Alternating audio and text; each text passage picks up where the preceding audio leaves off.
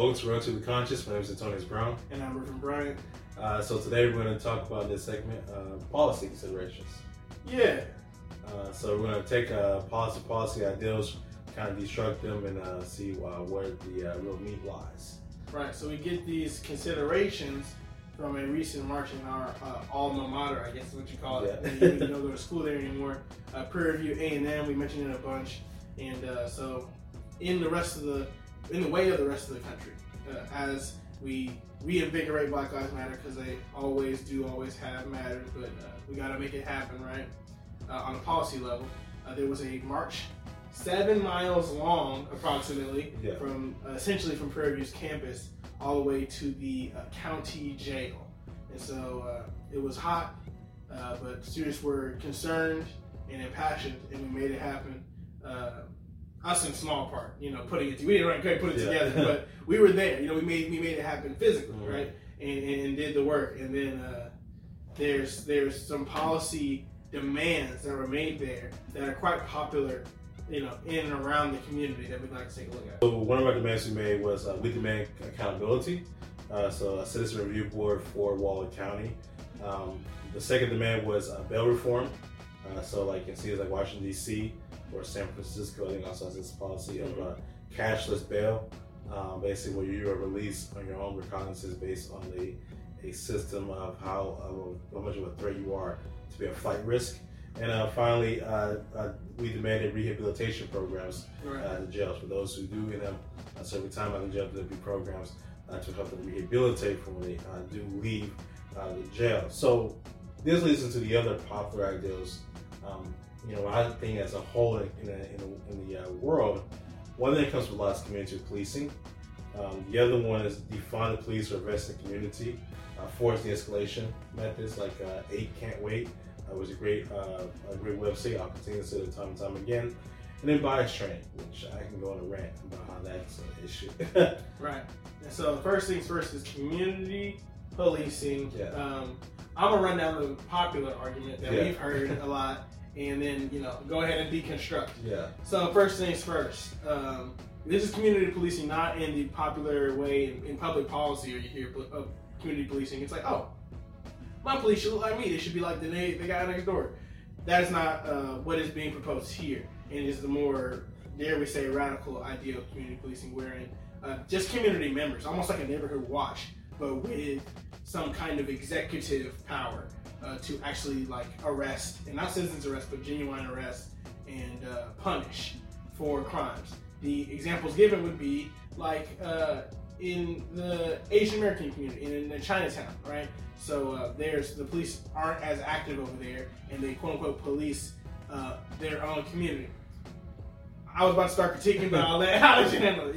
Yeah. yeah. The main problem with that uh, concept is that um, community policing only really only happens in places where uh, English is not, is not the majority uh, dominant language.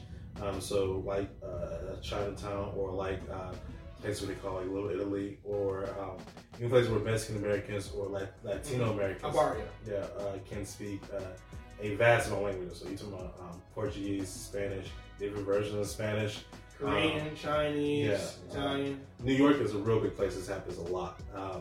And basically, those places, uh, there's community policing out of necessity, not out of a, a, uh want for the community to handle its own businesses, but out of necessity because the police department doesn't have the resources to uh, linguistically to uh, speak. Basically, to have the language uh, ability. I cannot talk to you. Yeah. like you won't Yeah. understand it. Like to work with community. Yeah. Yeah.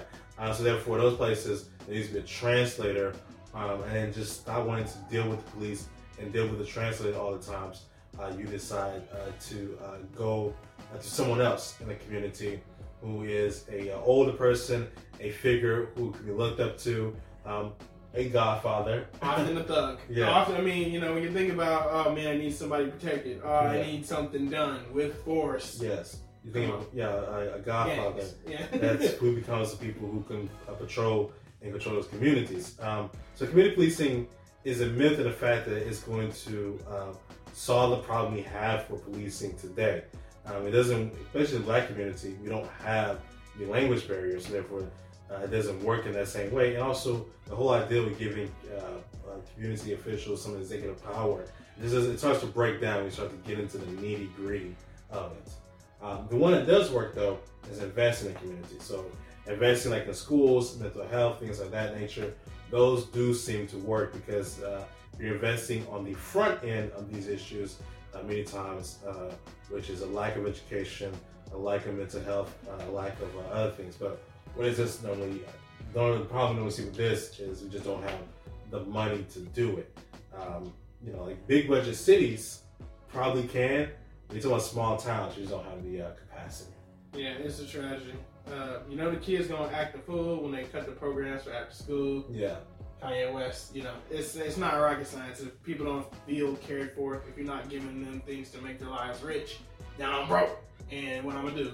Yeah, and I think um, if we're going to talk about the policy con- concerns, I think we need to make make uh, certain is that um, the biggest issue we're going to have to go forward, and people talk talk about policy, is that um, the way the police unions work, the way city budgets work, and the fact that COVID is going to zap so much money out of the city budget. So. Yeah, this is going to be an uphill battle to get these institutions built, and the, the way uh, the, the practice of building an institution from the ground up uh, is not going to be overnight. It's going to take a long time. You know, uh, Min- Minneapolis had a historic vote to abolish the police force, but a police department. But it's going to be a long time, maybe five to ten years before you really see the, few, the fruits of that labor and what does it look like. Know, did, did it go well? The fourth thing I talk about is uh, bias training. So we're skipping over force de-escalation because we talked about that on the last uh, episode. So when we go into ROE and how that works, that's D force de-escalation. Um, eight can't wait again. A perfect, uh, a perfect Resource. Uh, resource to look into how that works. But bias training because Joe Biden and other people, I think the president's starting to get onto this. Uh, people need to have implicit bias training, uh, and I'm gonna let you rip that one, a new one. So, uh, my black people, I know we've all felt in the atmosphere the spirit of Caucasian repentance. My white friends, co-workers, even an Asian homie reached out and said, "Hey, I think I was racist, and I'm sorry." Are they new people? Will they still cross the street or clutch their purse when you're around? We know what's going to happen here, Yeah. right? De-escalation training is not even as powerful as watching George Floyd choke for eight and four, eight minutes and forty six seconds, right? Yeah. So Starbucks tried it, police departments try it, and all the biases and all the problems cannot, uh, with with all their depth, with all the historical precedents and all the mental uh, brainwashing, all the master narrative and you know things of that nature that play into it, is not going to be done by people who can barely train themselves to not just kill people Yeah. all the time. So yeah, it's tra- different training, right? Uh, there's a bunch of different ways to train out of these behaviors, but uh, implicit bias training uh, is putting a band-aid upon a bullet wound. Black rock. Yeah.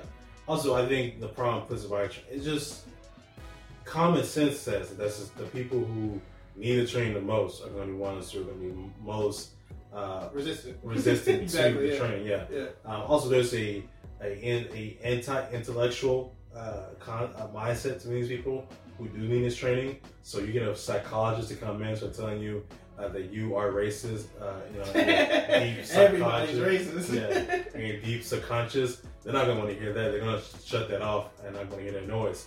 So I think it's just, I, and I think um, as you, you know, as you often said, you can't um, mandate conviction. You know, so I think one of the, one of the main issues is that um, I can set rules around how you interact with the public, but your heart, that's in you and God.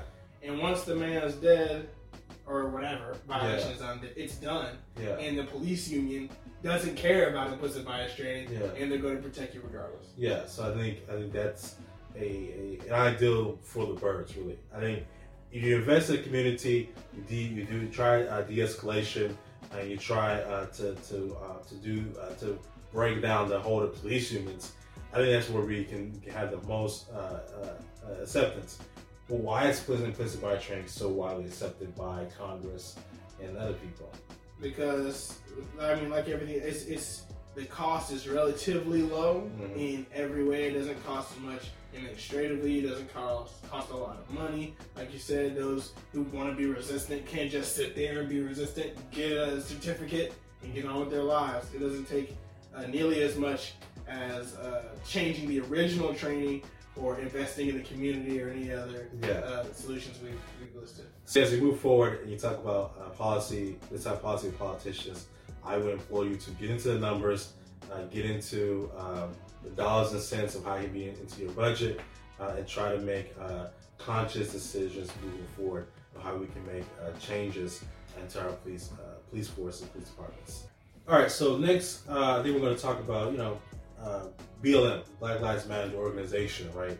Not so much the ideal, but the organization. Um, this, in this, I think we want to really kind of deconstruct what it is, how does it work, and uh, is it working? So, real quick, of course, the historian. Let's talk about Uh, the story of Black Lives Matter. the the uh, the origin story. Yeah, the origin Stan story. Lee style. Yeah. Okay, uh, I wish it could be that like light about it, but I can't. I'm about to say so. The spider, yeah, the spider. But no, the real thing is, unfortunately, Trayvon Martin was killed by George Zimmerman. Right? Uh, tragedy strikes. Everybody's heartbroken. What year, what Um, year, what year is that again? He died in 2012, and then a year later, Zimmerman was acquitted 2013. I remember this very clear because I was in high school white Yes. children, and it was a mess. Um, and they and they anyway. Yeah. so yeah, white children, high school. Um, Yeah, 2013. Yeah. So uh, Alicia Garza, who I believe was a college student at the time, uh, writes a uh, eloquent, expressive Facebook post. One could call it a poem. I refer to it as a poem. Uh, an open letter, though, uh, to really uh, America to say that Black Lives Matter, our lives matter. Is how she ends it, and um, it just took off. You know, sometimes a viral moment simply happens, and uh, people are, you know, that's the phrase. That's really the, encapsulates the essence of Mhm. this. Why do our lives matter, right? Yeah. So then uh, there are protests in Ferguson, protests Yes. in Baltimore, and we see videos now, which is different from uh, the, the case of, uh, which is just a gross injustice, of Trayvon Martin, but we see popping up in just stunning frequency videos of black men dying at the hands of police, which also makes it worse. Yes. And so now Black Lives Matter uh, being more, it's more than the Emmett Till sentiment and more of a uh, organized resistance against police. And so now uh, Garza and her uh, friends and um, colleagues, uh, who are all in this case women, and uh, and uh, a couple of them are queer, I believe, uh, collaborate to form Black Lives Matter as an organization they do this with the mindset of okay, so if we're going to have a civil rights organization, it can't be like those before. I don't want to get murdered, Mhm. and understandable. Um, Dr. King, I don't want to uh, be sabotaged uh, like uh, the members of the Black Panther Party for self-defense. So how can we avoid these things? We can do it by decentralizing and making them uh, local chapters that don't really even link up to a national network. Black Lives Matter began as a sentiment, as an idea, and it would it was planned to coexist as a, uh fractured uh, movement of sorts, not necessarily a organization, right? Right. And so Black Lives Matter swells with the aforementioned cities, kind of dies down after the riots, after the protesting, and then um, unfortunately we can become kind of numb to Mhm. seeing this kind of thing uh, on video. And then the, the current moment happens, right? So it's re-sparked up, and we have now a, a new flood of the same criticisms that we had from you know the typical uh, conservatives, uh, where they say oh, Black Lives Matter is a terrorist organization, right? Because some members would like to say pigs in the blanket, Mhm. fry 'em like bacon. To a black person, that means absolutely nothing because Yes. I've been frustrated at the police. There's a whole song, Yeah. uh, or multiple songs. but- yes. so we got all this uh, sentiment boiling over, lots of criticism from the right, demonizing, and lots of criticism from the left and or black community, where the the structure isn't quite working, or the the the uh, the movement, the actual marches, the protests aren't quite efficient. And so now we have a time to reflect again, and we gotta say, is this uh, fractured? uh, separated, uh, separate, organs working together for a singular goal that aren't quite communicating with each other, Right. does that work? Yeah, and so I think just touch on the criticism from the right. I think it was it was very uh, pointed in how the structure came about because in Ferguson, um, the hands up don't shoot. Uh, the right, their whole argumentation was, well, that didn't happen, and so therefore, uh, your whole arg- your whole protest and argumentation is mute. Black lives don't matter. Yeah, You're canceled. yeah. Go away. Yeah, and Baltimore, because there were riots, they're like, well, see, now you're disorganized, and therefore your whole conversation is mute, right? You just steal something. Black yeah, don't matter. yeah. And so that happened time and time again. A black person would die. Uh, there would be some some murky way to look at it a different way, and therefore the conversation becomes mute again, right? Um, and then now in 2020, it really we really pushed past that, right? So even even in the LA Times put a uh, looters like rampage, you know, title Mm, yes. on their front page. Yeah, and even that, still we push past, Yeah. and now the whole considering of Black Lives Matter is really strong. And we're talking about this because a lot of celebrities have started to, and corporations, start to donate to Black Lives Matter. So if the money is going to the organization, then how does the organization work? And so it being de, de uh, structuralized, right? So being having a Black Lives Matter uh, Houston, having one in Dallas, which really started as Black Lives Matter Texas, and then became these two different um, organizations, one in Houston, one in Dallas. There's one in Austin, and maybe one in El Paso also. Um, each city is supposed to have its own um, head to the organization, um, but they're all fractured, right? Uh, how do they work together in harmony? What is the main list of goals? What's the main list of, uh, of demands that they have as an organization? But there's an argumentation for why they're decon- deconstructed. I think we should give that uh, argumentation some uh, hearings. So, I mean, why you saying why scatter everything? Yeah, why scatter, Why yeah. not have a unifying thing? Yeah. And this is kind of I mentioned it earlier, and it's, I'm, I'm being a bit unfair when I speak about the uh, Black Panther Party for Self Defense. Uh, the original Black Panther Party uh, in Oakland had clear goals and uh, clear uh, uh, ethos, clear mission, and uh, political philosophy because it was started by a political philosopher in Huey P. Newton. Yes. But other chapters, um, when influenced by different actors, began to uh, behave differently. So some, uh, you know, get different imagery with their clothing. So so the, the berets, the leather jackets that are iconic from Oakland weren't necessarily the dress. Some got the Cuban links on, fat gold chains. Uh, some are far more down for beating up drug dealers and breaking people's legs. Uh, some are more akin to the uh, Black Liberation Army and are down for committing crimes in a Robin Hood-esque way of uh, stealing from the rich and giving to the poor, but still with a similar kind of Marxist ideal, but they're not readers of Marx, right? Yeah.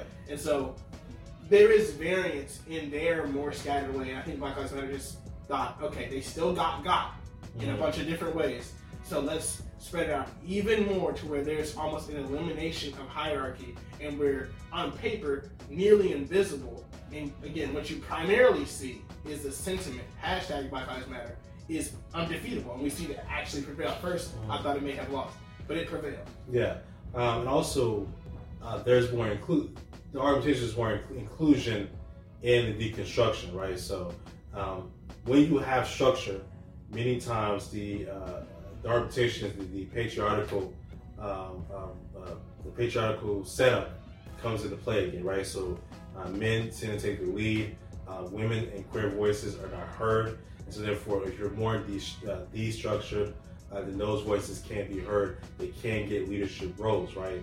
Um, so, because NAACP had an issue for a long time with uh, uh, with that inclusion happening, right? SNCC and SCLC um, also had inclusion uh, uh, some inclusion issues.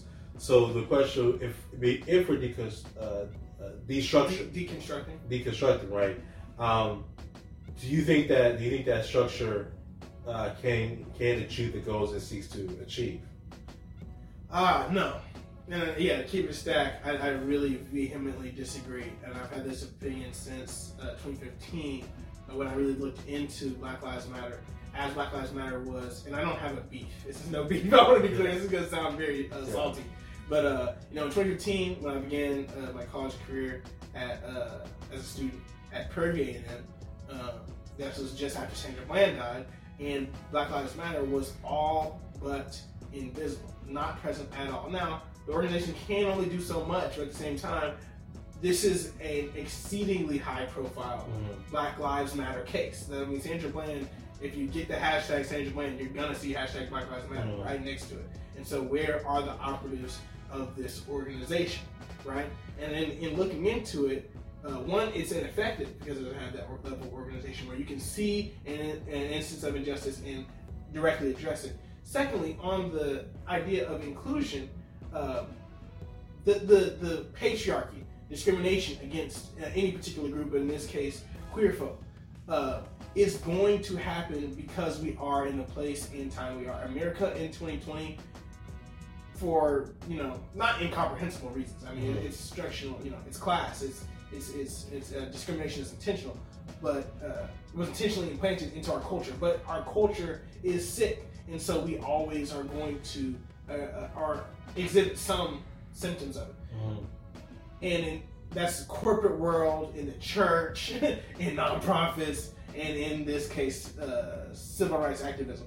So if we understand that and, and then intentionally work against it and have some kind of meritocracy or a pursuit of elevating these voices, then it can be done. But if we sacrifice effectiveness, why even have the organization in the first place? Yeah. And I would give an example in public service, particularly education. Uh, when and then there is discrimination. There was like I, I do not want to equivocate, but again, this is this is America life. if if you make the effort, I believe you can have a hierarchy where you have uh, orders coming from the top and soldiers coming out and, and Mhm. making things happen orderly, and that person at the top can be a uh, a trans black woman, right? Mhm. Like, uh, uh, if we intentionally make that a possibility, and if you want that to happen, you can intentionally put that person there. Um, and yeah, like I said, in education, women are principals, teachers from top to bottom. Every office I've seen, uh, even on the Texas, you know, board, state board of education, Mhm. women. Uh, it's not all women, but there, you know, there is representation. It's very diverse, Mhm. all ethnicities. So uh, I just don't believe that we should quit and throw the baby out with the bathwater on the organizational structure that was so effective in the uh, middle of the 20th century. Yeah. Um, first thing, baby out the It's got to be one of your favorite sayings because it comes up. I mean, we, our generation's really good at that. We're really good at seeing like this thing is broken and things be broken. That's Yeah. a, they recognize the evil, but it's like, yo, the evil is is in a lot. You know what I'm saying? So it's not it's not just hierarchy. It's it's just America. yeah. Also, I think um, there is a almost like a Twitter fondness to say this is not your grand my grandparents' movement or this is not like my ancestors. So like I'll whoop a cops behind, right?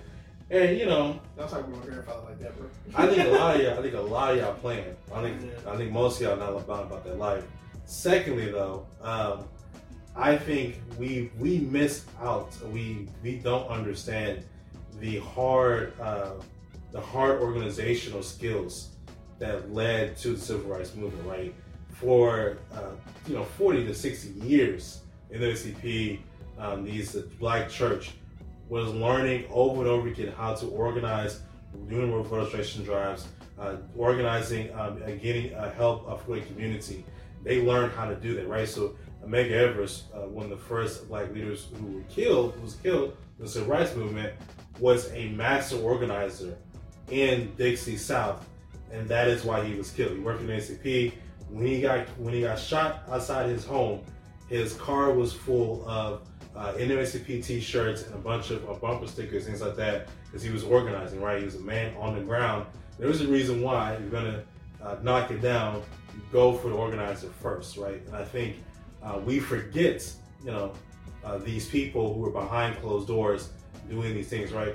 Uh, the Montgomery bus boycott only happens because there's a organization of taxi drivers, people giving other people rides to uh, work, uh, people being willing to sacrifice. I think the deconstruct the deconstruction of Black Lives Matter um, comes from a misunderstanding or misnomer of the organization that to, to, have, to, have, to have, make that happen, right? Mm-hmm. Now, I do believe that there are a new generation of activists who understand uh, organization and are trying to work.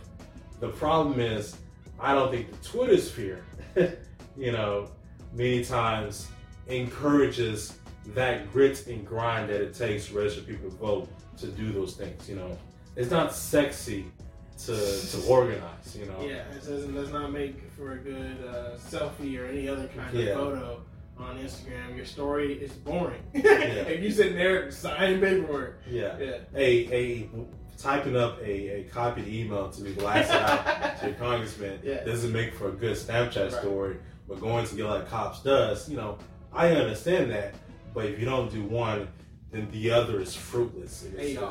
it's- Peep this spreadsheet. Yeah. I got 20 years of public policy. I'm gonna get on that ass. Yeah. Yeah. Uh, I think uh, there is uh, light at the end of the tunnel, right? I think we are learning from our mistakes. The reason why I made you say the year in the first place was because um, that was 2012, uh, 2013, and now 2020. Um, in the long run of things, Mhm. that wasn't that long ago, right? So uh, change happens slow and painfully. Um, we're only we're not even at the 10 year mark. Yeah. Uh, so I think uh, we're doing good for where and we learn it, you know. So I mean, mistakes are made, a lot of criticism here and there, but I mean, you know, th- these are necessary steps. And like I said, Black Lives Matter prevails ultimately, and that's what we all wanted anyway. So Yeah. like, it's it's all good. Last word: Yeah. if you think spreadsheets are sexy, Yeah. then we can rock, you know. yeah.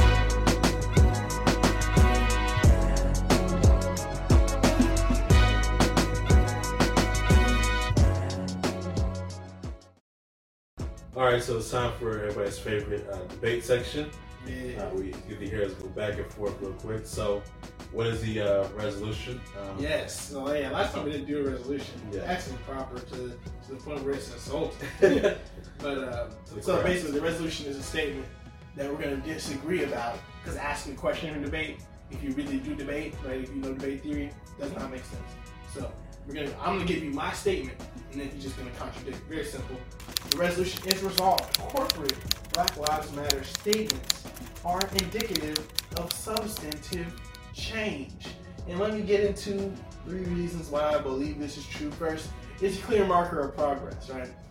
regardless of whether or not Nike, the NFL, Cinemark, who's dead anyway. um, Soon to be. Yeah. so you know, it's COVID's doing its thing. yeah. So regardless of whether or not they actually think my Black Lives Matters, or my Black Lives Matters, yeah, they are saying it, and they wouldn't do that yesterday, and that means so much. Either the public pressure is enough, either the BLM movement is enough, something is enough to make them affirm Black life, which in America, shockingly enough, is uh, is new, and so that's that that speaks volumes, right? Our, our, our society is moving forward, and we forced it to do that. Uh, secondly, is that uh, companies are actually changing policies, uh, the way they operate, the products they make, and, and how they price them, things of that nature. Prime example, and uh, I'll refer to uh, the genius work of Tyler Okonma. You may know him as Tyler the Creator. Back when his work was a lot less respectable, uh, he had an Adult Swim show, did pranks and sketches. One of the sketches was Negro strips, and uh, skaters and those kids who play outside are very well aware of the the uh, mind-boggling revelation that band-aids were made for to be skin color. Yeah. I did not understand that. Uh, I just thought beige was the color of the bandage. So um, now Band-Aid is like, oh, we need to make Negro strips like Tyler the Creator. Yes, of course. And they got all these different shades. And so that is a, you know, that is new. That is something now that when a black child scrapes his knee at school, the teacher hopefully has Negro strips ready to place on his knee. They're not called Negro strips. Just called band-aids. yeah. Yeah, I just I like this game. um, uh, a huge win uh, that links into the first argument is that with all these statements being made, now there is accountability, or at least uh, the possibility thereof. America is held accountable, unlike most, the vast majority of other states, uh, due to its very high, lofty ideals uh, written into the Constitution. So, if not for the words of Thomas Jefferson, uh, then we wouldn't be able to say that Black lives ought to matter just as much as anyone else's. If all men were not created equal, uh, or not, yeah, oh yeah, um, if all men were not created equal according to the Constitution, we'd have a big problem. And if we weren't made, uh, able to make these amendments, we'd have a big problem. So they've made amendments, right? All these, the NFL, Roger Goodell made an amendment, and so now we at least have something to say. You said that you were going to do it. We, the National Football League, admit we were wrong for not listening to NFL players earlier and encourage all to speak out and peacefully protest. We, the National Football League, believe Black Lives Matter. And I, uh, I'm going to pressure you to, to hold to, to what you said as opposed to pressuring you to do what I want you to do. Right. Yeah. All right. So my uh, kind of argument, right? So again, this is uh, educational, but allow me to warm up. First thing, Roger Goodell in the NFL. Um, no. Uh, basically. So I think we many times thinking of capitalism, um, we think of it as a way that Adam Smith um, uh, conjure up the idea of a free market society, right? And the hand of the market, right? Um, the invisible hand of the market. The version of capitalism that America has is very much preserved in a ugly incest child that does not uh, resemble resemble what Adam Smith uh, had in mind. Yeah. And why that is important, why I make the distinction is because the concept of accountability that I can hold said business accountable for not doing uh, the actions that they're going to do It's just a concept and not uh, actions that actually work um, uh, when we get to the meet uh, when the rubber meets the road, right? So we are still going to watch football on Sunday. Whether or not Colin Kaepernick gets a job, whether or not uh, the NFL starts to treat its players better, we're still going to watch football on Sunday. And when we know that, it's when the NFL has let its players get concussions and die or commit suicide for years on end, and I'm still going to tune in on Sunday to watch football. So that is one issue. Secondly, we knew since the 90s that Nike had sweatshops, but I still got forces on my feet right now, right? So I think uh, we talk about accountability, but it's just um, the the engine that is uh, capitalism just continues to move unless there is uh, someone with enough power to start breaking it, like a Teddy Roosevelt who broke up big business during the end of the Gilded Age, right? Uh, the regular consumer doesn't have that type of power as much as we think they do, right?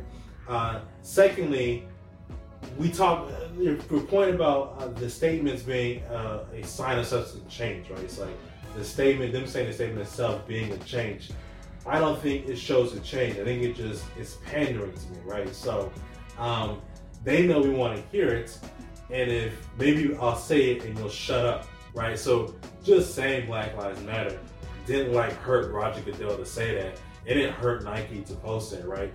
And the people who have been fighting against it, um, is it doesn't make any sense, right? So the Knicks like didn't want to say Black Lives Matter, and that just was dumb because the Rockets wrote up a little statement and then they said Black Lives Matter, and I'm, oh yeah, we're all here for the Rockets, and then we forget that they almost fired uh, Daryl Morey over coming out in support of the Hong Kong, Yeah, yeah, protests, yeah. protests, right? So um, it was just a statement, and I can say anything, right? I can say anything in support of anybody, and I don't really have to mean it, right? And I also think policy changes um, are the bare minimum, right? So, uh, Band Aid making black people band aids, or what Band Aid says that cover black people's flesh, right? That's cool, right? But who's on the board of Band Aids Corporation, right? How easy is it to move up in the organizational structure, right? So, um, you them changing the Band Aid color means nothing to me. I want to see organizational change, right? And so the counter argument to that is going to be, well, you can have accountability, but I just destroy that and the idea that accountability is a myth because they could do what they wanted to do. I said destroy. Yeah. I just destroyed it. Yeah. With facts and logic. yes. I'm dead. Okay, so you know, as I close, because there ain't, there ain't a whole lot to say. Yeah. I'm, I'm gonna just shut it down. um, there's art that goes through this this series, right? That, that we've been recording uh, in this session, this uh, installment, is that um, progress has been made. It's really true. I think honestly the fact, like the fact that Prairie View students marched seven miles in the Texas heat, uh, the fact that uh, Black Lives Matter uh, it has this resurgence and is now uh, more has a higher approval rating than the president of the United States. Black Lives Matter. That's not hard. Has a higher approval rating than the president of the United States, right? A duly elected, well, duly elected president of the United States, more popular than him. And That's then. I don't think it's, it's not hard. major corporations, Fortune 500, the ones you see on the stock exchange, uh, are uh, uh, giving Black Lives Matter statements. These are not revolutionary happenings. No, who's going to argue that, right? They're not radical, uh, but they are indicative. The resolution is important. they are indicative of substantive change. Give me that. And I think I think uh, as we push for more, always push for more, never settle, black people uh, or anybody. Uh, you know, be hungry, want the equality. I'm I am a man, but you know, when I get a crumb, eat the crumb. like you know, what I mean, I'm not I'm not gonna be satisfied. I want a whole loaf, but I mean, I'm not gonna die because I don't want the crumb. Like, come on, doc. Yeah, I Eat the crumb and then you know, give me give me some more. yeah, I you know, I can yeah, I, I understand because like NASCAR, uh, getting rid of Confederate flag and allowing it to happen, right? That is a step in the right direction, but I come back to the fact that the people who are going to go to these NASCAR races, right? Not the vast majority of them, but still enough of a subset of the population that it's still going to be a hostile environment, right? You may have taken away their flag, but it's still going to have the same um, feelings, right? And then and when it comes to the NFL, right, when I'm saying I can come back to the same conclusion that Roger may say Black Lives Matter, but like Colin Kaepernick lost his prime.